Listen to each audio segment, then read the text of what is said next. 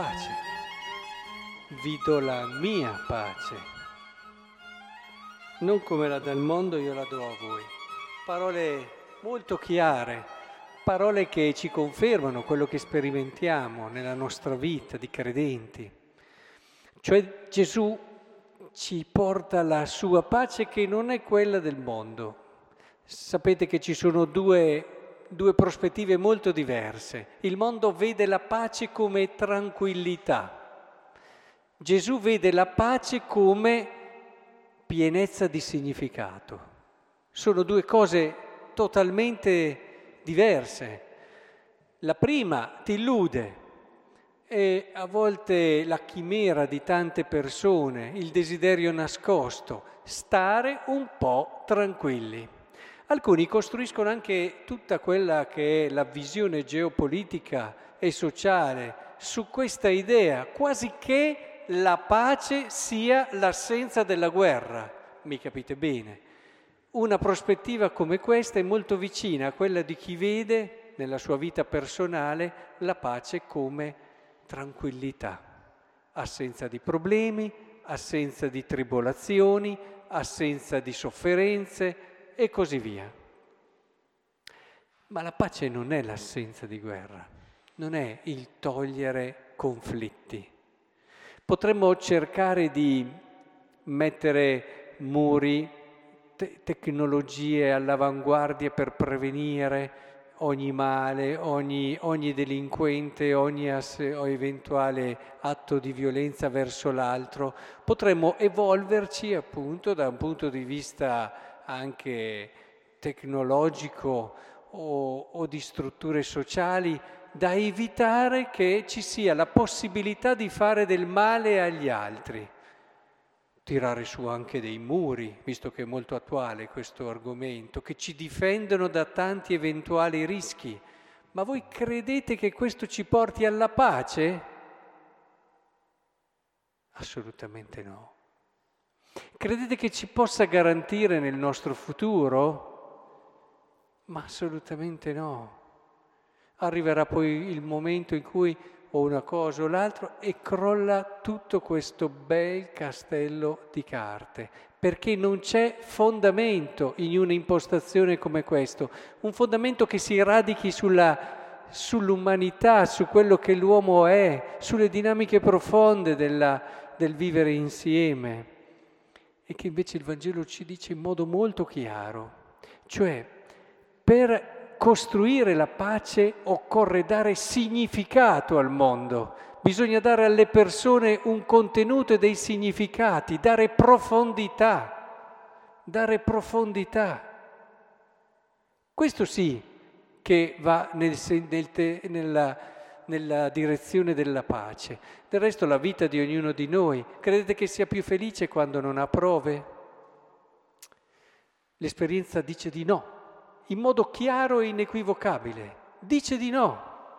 Ci sono persone che non hanno prove, non hanno difficoltà, hanno tante possibilità da buttarle fuori dalla finestra i soldi, eppure non sono contente. Questo è davanti agli occhi di tutti. È davanti agli occhi di tutti. Non è il parere di uno o dell'altro, è un dato oggettivo. Il problema è che questo non ti può dare la felicità. Ci sono persone che hanno prove, che hanno difficoltà, che hanno sofferenza nella loro vita, ma sono felici. Cosa fa la differenza? La possibilità di dare un contenuto e significato a ciò che stai vivendo, un senso, un senso. Di questo abbiamo bisogno. Questo è ciò che dà pace al nostro cuore. Questa è la pace che ci ha portato Gesù, perché se Lui ci dà la sua pace, portate pazienza, ma non possiamo certo dire che Gesù ha avuto una vita tranquilla. Eh? Ci ha dato la sua pace. Cos'era la sua pace? Quella di stare tranquillo? Beh, insomma, non ha fatto una gran fine dal punto di vista dell'essere tranquillo, era anche abbastanza giovane quando è stato ucciso. No, però lui in qualsiasi situazione, anche la più terrificante, di un innocente condannato ad una morte infame, ha dato senso e significato, alla luce di una relazione profonda che guidava tutta la sua vita, che era la relazione col Padre. Avere una relazione di fondo che dà senso. Ecco allora l'amore quando si dice che è l'unica realtà che può dare il peso giusto all'esistenza dell'uomo, il significato vero porre la nostra vita in una relazione fondamentale e in questa relazione fondamentale trovare il significato e il senso di tutto ciò che, ciò che sto vivendo. Adesso lo vediamo, anche situazioni di difficoltà, di prova terrificanti, quando hai vicino chi ti ama, quando hai vicino chi ti fa sentire che sei importante, che hai un valore. Tutto questo ti aiuta a vedere la prova e la difficoltà in un modo totalmente diverso. Situazioni di minima sofferenza vissute da solo ti schiacciano. È lì che si deve lavorare, non tanto su un discorso di limitiamo le sofferenze cercando di togliere il dolore alla gente. Certo, tutto quello che a volte ci può aiutare può avere, anche uso che a volte il dolore veramente ti fa uscire anche dalla capacità anche umana di, di riflettere, di ragionare in modo normale. Però non è lì, non dobbiamo dire questo risolve il problema. Adesso ho tutte le serie di te, togliamo il dolore. Sì, ma dagli un senso a quella persona lì. Allora, dopo, se si va per quella strada là, si arriva anche all'eutanesia, morte felice, morte serena. Ma dove morte felice, morte serena? pur col rispetto per queste persone che fanno questa scelta, che rispetto pur non condividendola, la rispetto perché quando si è nel dolore, quando c'è una prova enorme, bisogna sempre avere rispetto. Però, però è un fallimento, è l'accettare un fallimento. Il fallimento di una vita che tu dici a questo punto non ha più un significato, non ha più un senso. Cristo ci insegna invece a dare compimento alla nostra esistenza e alla nostra vita.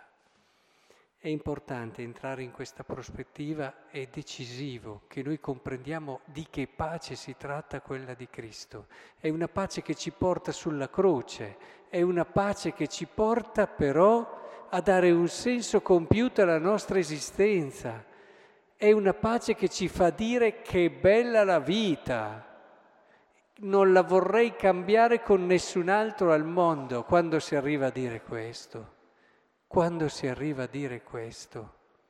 Beh, dicono qui, bisogna passare molte tribolazioni, no? Nella prima lettura. Dicevano, dobbiamo, eh, perché per entrare nel regno di Dio attraverso molte tribolazioni dobbiamo passare. Beh, se arriviamo qui, allora siamo già con un piede dentro al regno di Dio.